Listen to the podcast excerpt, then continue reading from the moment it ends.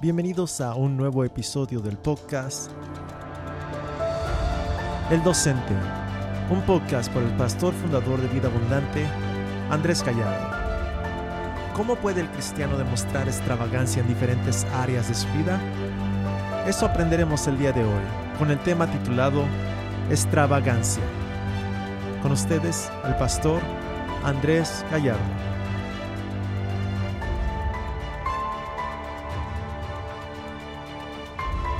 Muy buenas tardes, estimados amigos y hermanos. Es una gran bendición, un gran placer, privilegio y honor el poder estar con ustedes para compartir principios fundamentales de la palabra de Dios, lo que Dios tiene para decirnos a través de su palabra para que nuestra vida llegue al lugar donde Él nos ha asignado.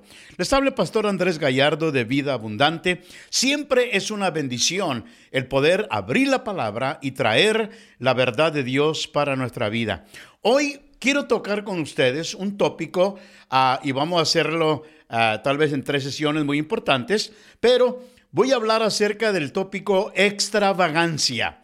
En primer lugar, una generosidad extravagante. ¿Saben ustedes que en nuestra experiencia humana, sabemos que nuestros primeros uh, consejeros, o económicamente hablando, consejeros financieros, fueron nuestros padres? Siempre balanceando la chequera, ahorrando para el futuro, aún dando propinas a los restaurantes y muchas veces diríamos como hijos muy generosos con el dinero que era de ellos, tratábamos de hacer lo mejor posible. Pero la realidad es que el hogar fue el primer centro de información, pero también de formación. Crecimos y nos dimos cuenta de que existen otras fuentes de información por ejemplo, economistas, Wall Street, bancos, instituciones financieras, etc. Y luego, finalmente aprendimos de la cultura. Por ejemplo, ¿cuál porcentaje crees que el ciudadano promedio de esta nación ahorró para el futuro? ¿Sabes qué? La verdad es que menos del 1%. Es lo que nos asombra, ¿verdad? Porque la realidad es que nuestra cultura está haciendo un giro peligroso de ahorrar a gastar. Y fíjate bien, sin embargo, cuando leemos la palabra de Dios y llegamos al libro de los Hechos, encontramos que la iglesia tuvo un encuentro maravilloso con la realidad de que hubo una persona quien trazó su vida de manera admirable, sabia, quien usó las finanzas en una forma sensata y prudente y además nos provee de consejos sobre una excelente mayordomía.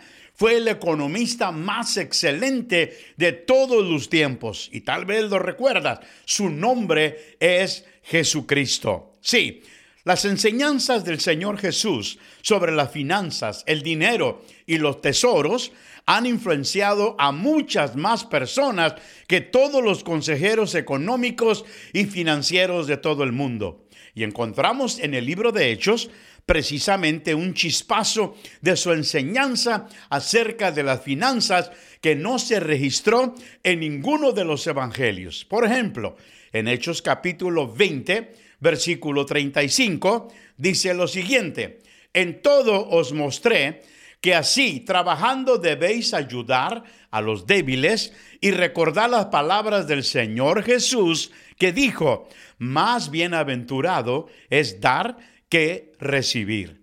Entendamos el concepto. Jesús no está diciendo que es malo recibir. En este auditorio, en esta, eh, vamos a decir, audiencia que está escuchándome ahora mismo, aparte de mí, si yo hago la pregunta, ¿a quién más le gusta recibir cosas buenas? Tal vez todos van a levantar la mano, porque si te esfuerzas, puedes recordar acaso algo que recibiste y que bendijo tu vida de manera especial.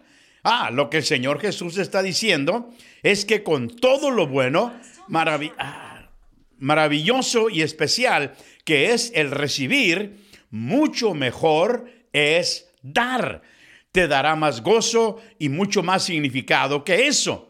Porque el dar algo, el causar que las cosas sucedan para los demás, te da un mayor significado y realización. Es mucho más bendecido el dar que recibir. Eso lo dijo Cristo Jesús. Por lo tanto, mi amado amigo, en realidad, la mejor manera de vivir la vida gastándote e invirtiéndote en los valores del reino de Dios, pero al mismo tiempo invirtiendo en lo que Dios mismo invierte. Y lo hace porque ama. Mira, gente en Wall Street están pendientes hoy en día acerca de lo que son los stocks, cuáles son los mejores para invertir, y cuando ellos lo descubren, pero lo piensan dos veces en invertir, entonces todo lo que tienen, porque anticipan lo que van a recibir al final. Mira, en Mateo capítulo 6, versos 19 al 21 y luego el 24, Jesucristo dice lo siguiente, no os acumuléis tesoros en la tierra, donde la polilla y la herrumbre destruyen o corrompen, donde ladrones penetran y roban, sino acumulaos tesoros en el cielo, donde ni la polilla ni la herrumbre destruyen, y donde ladrones no penetran ni roban. Porque donde esté tu tesoro, allí estará también tu corazón. Nadie puede servir a dos señores, porque o aborrecerá a uno y amará al otro, o se apegará a uno y despreciará al otro. No podéis servir a Dios y a las riquezas. En otras palabras, no guardes tu dinero donde la inflación y la corrupción te lo va a robar. En resumen, lo que Jesucristo nos está diciendo es lo siguiente. El mejor tesoro que puedas tener no es terrenal, sino de índole celestial.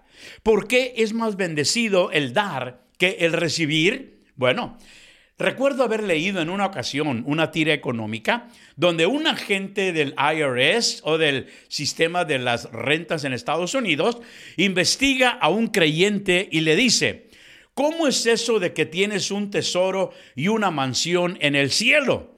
¿Por qué no lo habías reportado? Bueno, es que dice el creyente, ese tesoro no paga impuestos. Ahora, lo que Jesús nos está enseñando directamente al respecto de lo que como seres humanos consideramos de mucho valor, tenemos mucho apego a ello y nos es muy especial porque le llamamos tesoro.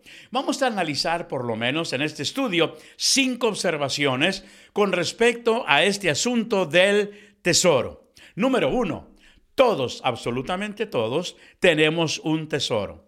Mi amigo, tesoros no son algo malo, ni algo que necesariamente sea la causa de avaricia.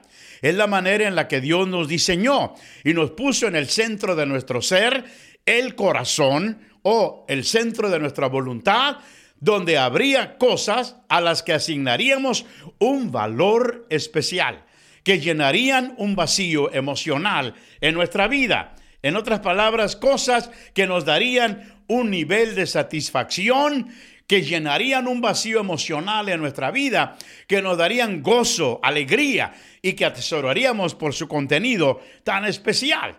Tesoros son cualquier cosa que valoramos y que consideramos de mucha importancia. Yo te pregunto, si a las 3 de la mañana tu casa se incendia y solo puedes sacar una cosa, ¿cuál sería? ¿Conoces la respuesta a esa pregunta? ¿Sabrías cuál es tu tesoro? En realidad, la gente de hoy guarda sus posesiones valiosas, sus tesoros, en lo que llamamos la caja fuerte, lo que atesoras, lo que quieres guardar seguro, donde no se corrompa o donde nadie te lo pueda robar. ¿Por qué? Porque atesorar es muy fundamental a nuestra humanidad.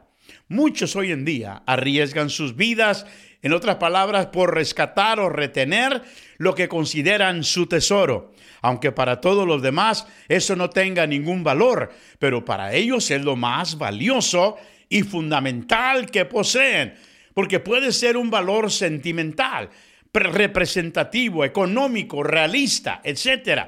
Pero si lo valoras, entonces harás todo lo que está a tu alcance para preservarlo. Por ejemplo, los niños siempre atesoran cosas Puede ser un juguete preferido, una cobija, una muñeca fea y destrozada, un carrito sin ruedas y despintado, un pedazo de lo que sea a su nivel, es porque ese es su mayor tesoro.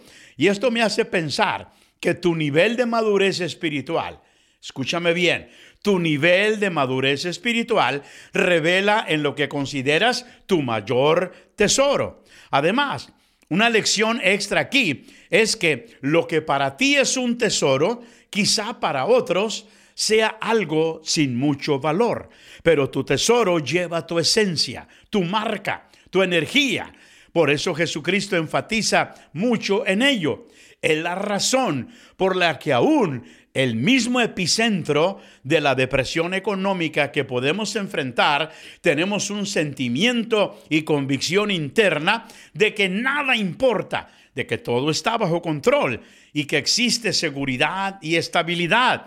Es que nuestra habilidad dada por Dios para almacenar tesoros, algunos pueden ser de experiencias agradables, tareas realizadas con excelencia y con éxito, logros obtenidos, metas logradas, en fin, cualquier cosa que consideramos de valor. Por lo tanto, un fiel seguidor de Jesucristo significa que nuestra vida le pertenece a Él.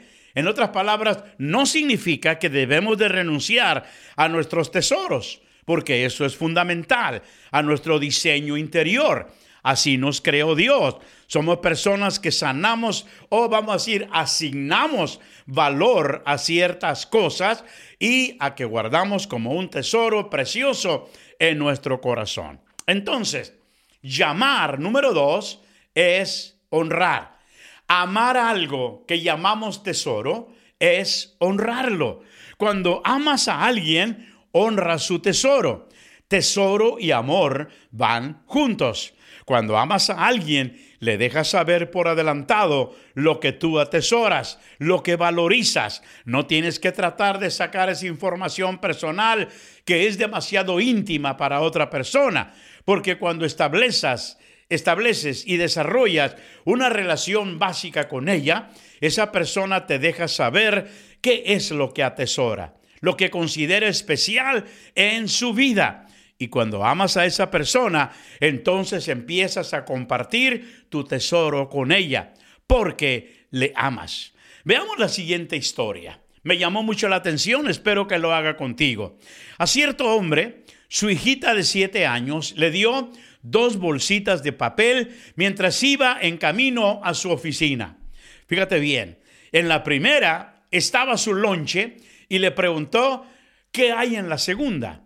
En la segunda le dice ella a él, ¿sabes una cosa? Quiero que la admires. ¿Por qué?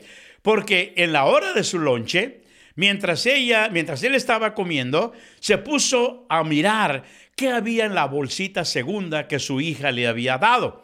Y encontró que había unos hilos, había un dinosaurio de plástico, dos dulces de chocolate mordidos, un lipstick casi acabado, una concha de mar, un lápiz y otros dulces, más 13 centavos. Con una sonrisa este hombre cerró la bolsa y la juntó con la bolsa vacía de su lonche y acto seguido las tiró en el bote de basura. Por la tarde, cuando llegó a su casa, la niña le pregunta, papi, ¿dónde está mi bolsita? Y el hombre le dice, ¿cuál bolsa? Respondió asombrado. Para ah, la que te di en la mañana, para que tú miraras lo que tengo ahí adentro y jugaras con las cosas que tengo. ¿Por qué? Porque durante tu hora de lonche podías divertirte con ellas. Oh, le responde este hombre, se me olvidó en la oficina. ¿Por qué te interesa tanto esa bolsita? Le dice la niña, es que en esa bolsa yo guardo las cosas que más me gustan y quiero que me las regreses porque son mi tesoro. Porque no creo que me la perdiste, ¿verdad, papi? Le dijo la niña con lágrimas en sus ojos. El hombre se queda turbado y dice, no, claro que no, hija. Te dije que se me olvidó en la oficina, mintiendo a lo descarado. Bueno, me la traes mañana, le responde la niña, ¿ok? Claro que sí, le dice el hombre, mañana aquí la tendrás. Y el hombre sigue escribiendo en su historia. Mi hija me había dado todo su tesoro, lo que más amaba, su amor en una bolsita de papel. Y yo no solamente lo había no apreciado, no lo había estimado, sino que lo había tirado, porque según yo no había nada en esa bolsa que yo necesitara.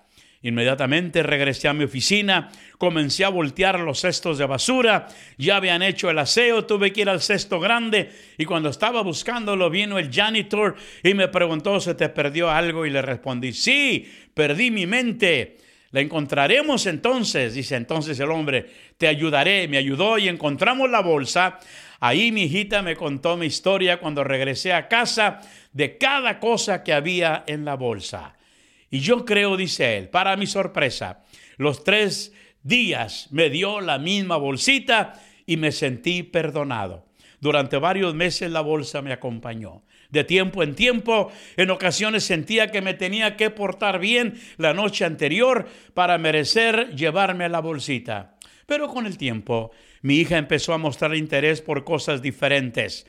Vio, ve un jueguito de la bolsita, ya no le interesa más mi hija había crecido.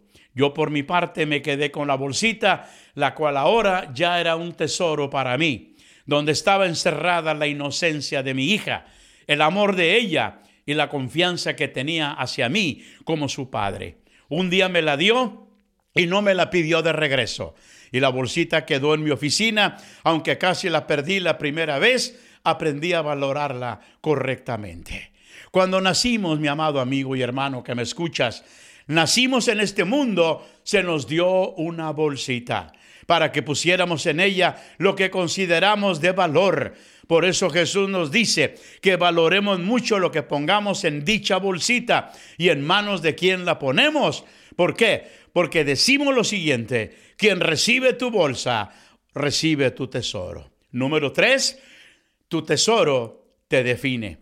Es bien importante. Por eso debemos de ser cuidadosos en lo que atesoramos, porque al final de todo, este tesoro va a formarnos y nos va a definir.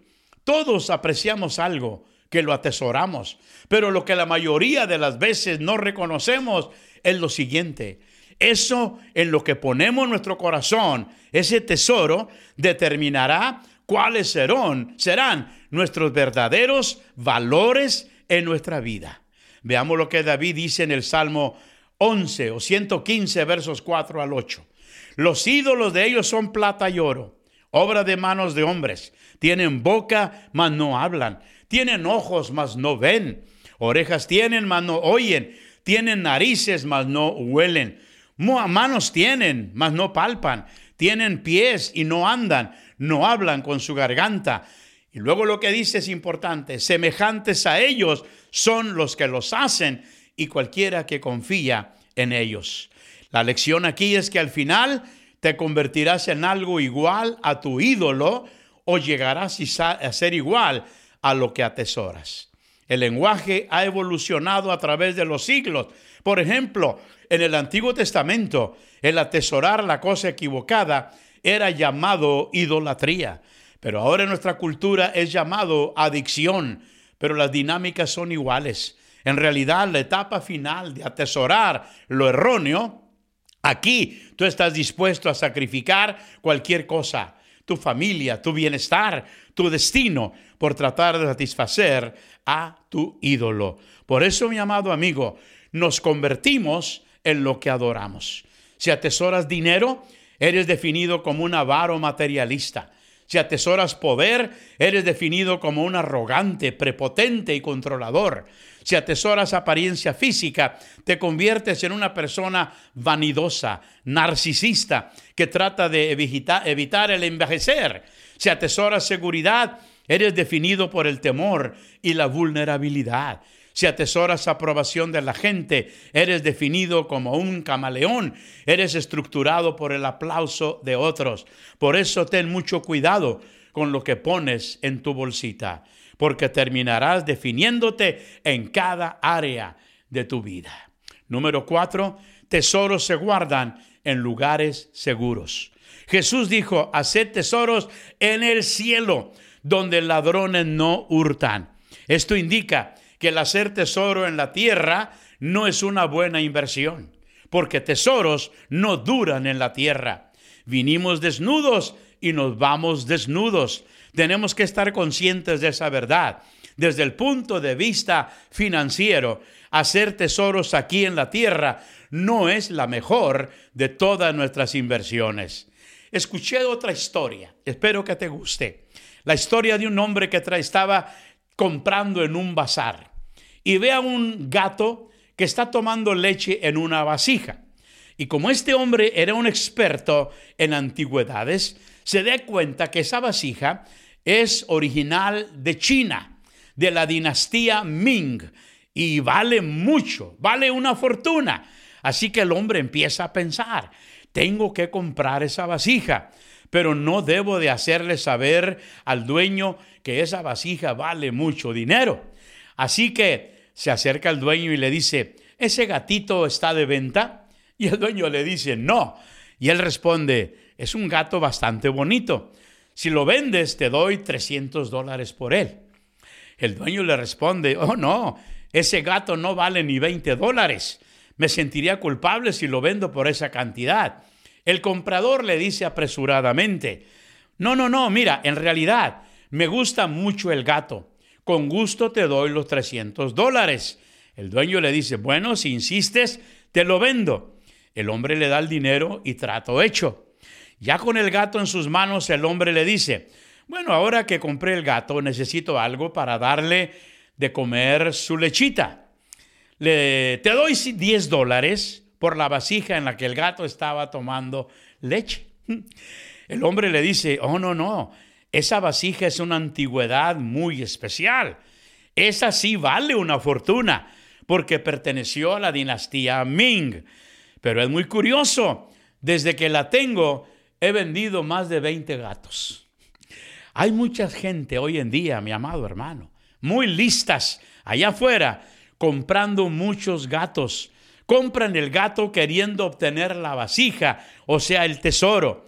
Pero Jesucristo, el financiero consejero más rico del mundo, dijo, todos ustedes recibirán recursos, algunos más buenos que otros, otros menos, pero deben invertirlos de la manera más sabia posible, porque si los usan solo para amontonar cosas en la tierra, las cuales van a deteriorarse, a oxidarse, esto no es una inversión sabia. Entonces ten, en mente en tu corazón lo que Dios nos está diciendo de una manera especial. Por eso, piensa por un momento, ¿qué estamos haciendo con las cosas que son consideradas nuestros tesoros? ¿Las amontenamos solamente en nuestra vida o las estamos invirtiendo en el reino de Dios? ¿Ok? Entonces es muy importante entender que todos los recursos que Dios nos ha dado son para el reino de Dios. Entonces, invierte tu vida, tu tesoro al reino de Dios. Y número cinco, tu, corazón siempre va a seguir a tu tesoro. El aprender a dar cambia mi corazón para que sepa cómo atesorar lo que en realidad tiene valor eterno. Jesucristo lo pone de esta manera así. Donde está vuestro tesoro, ahí estará también vuestro corazón. Mateo 6:21. Tu corazón siempre seguirá lo que tú consideras tu tesoro. Pensamos que si hay algo que captura nuestro corazón, entonces puedo darle mi tesoro. Y razonamos, bueno, cuando sienta dar, cuando me sienta generoso, entonces envío mi tesoro detrás de mi corazón. Pero Cristo dice, no, esa no es la manera correcta de hacerla.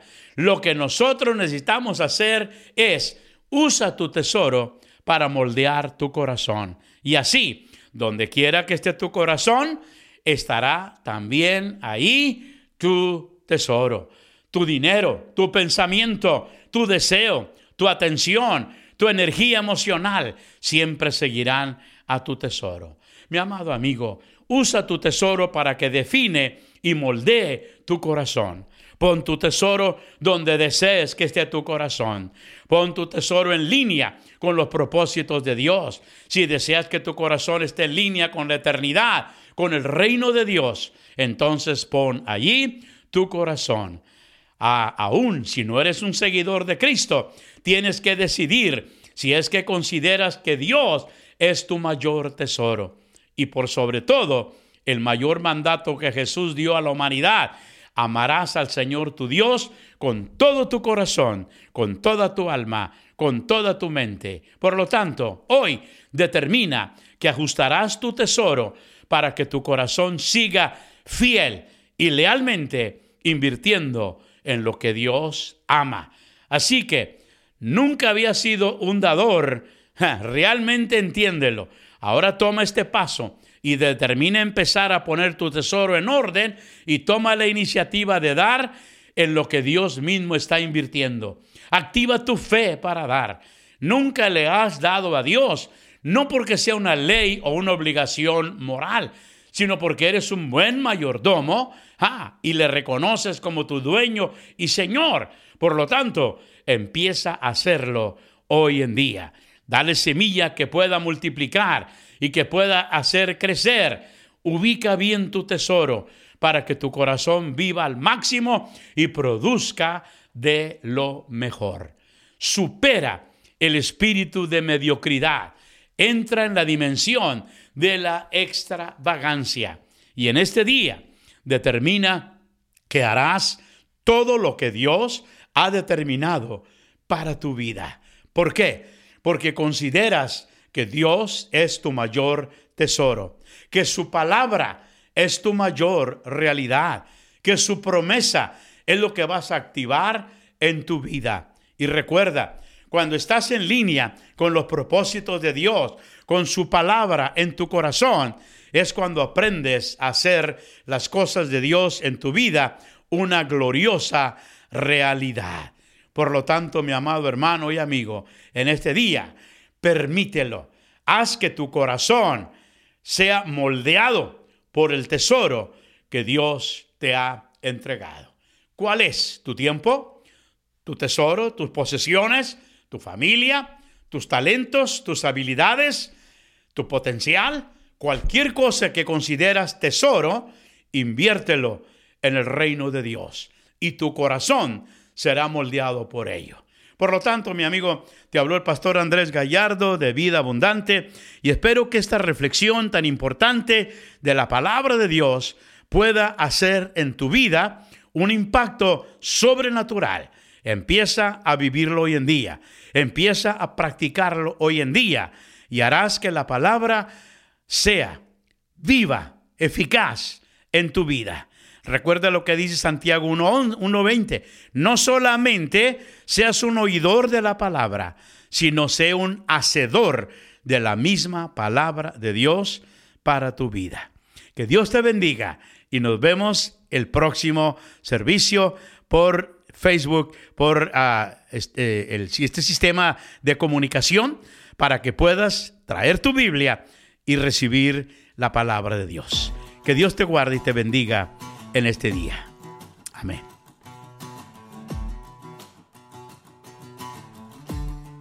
Gracias por tu sintonía.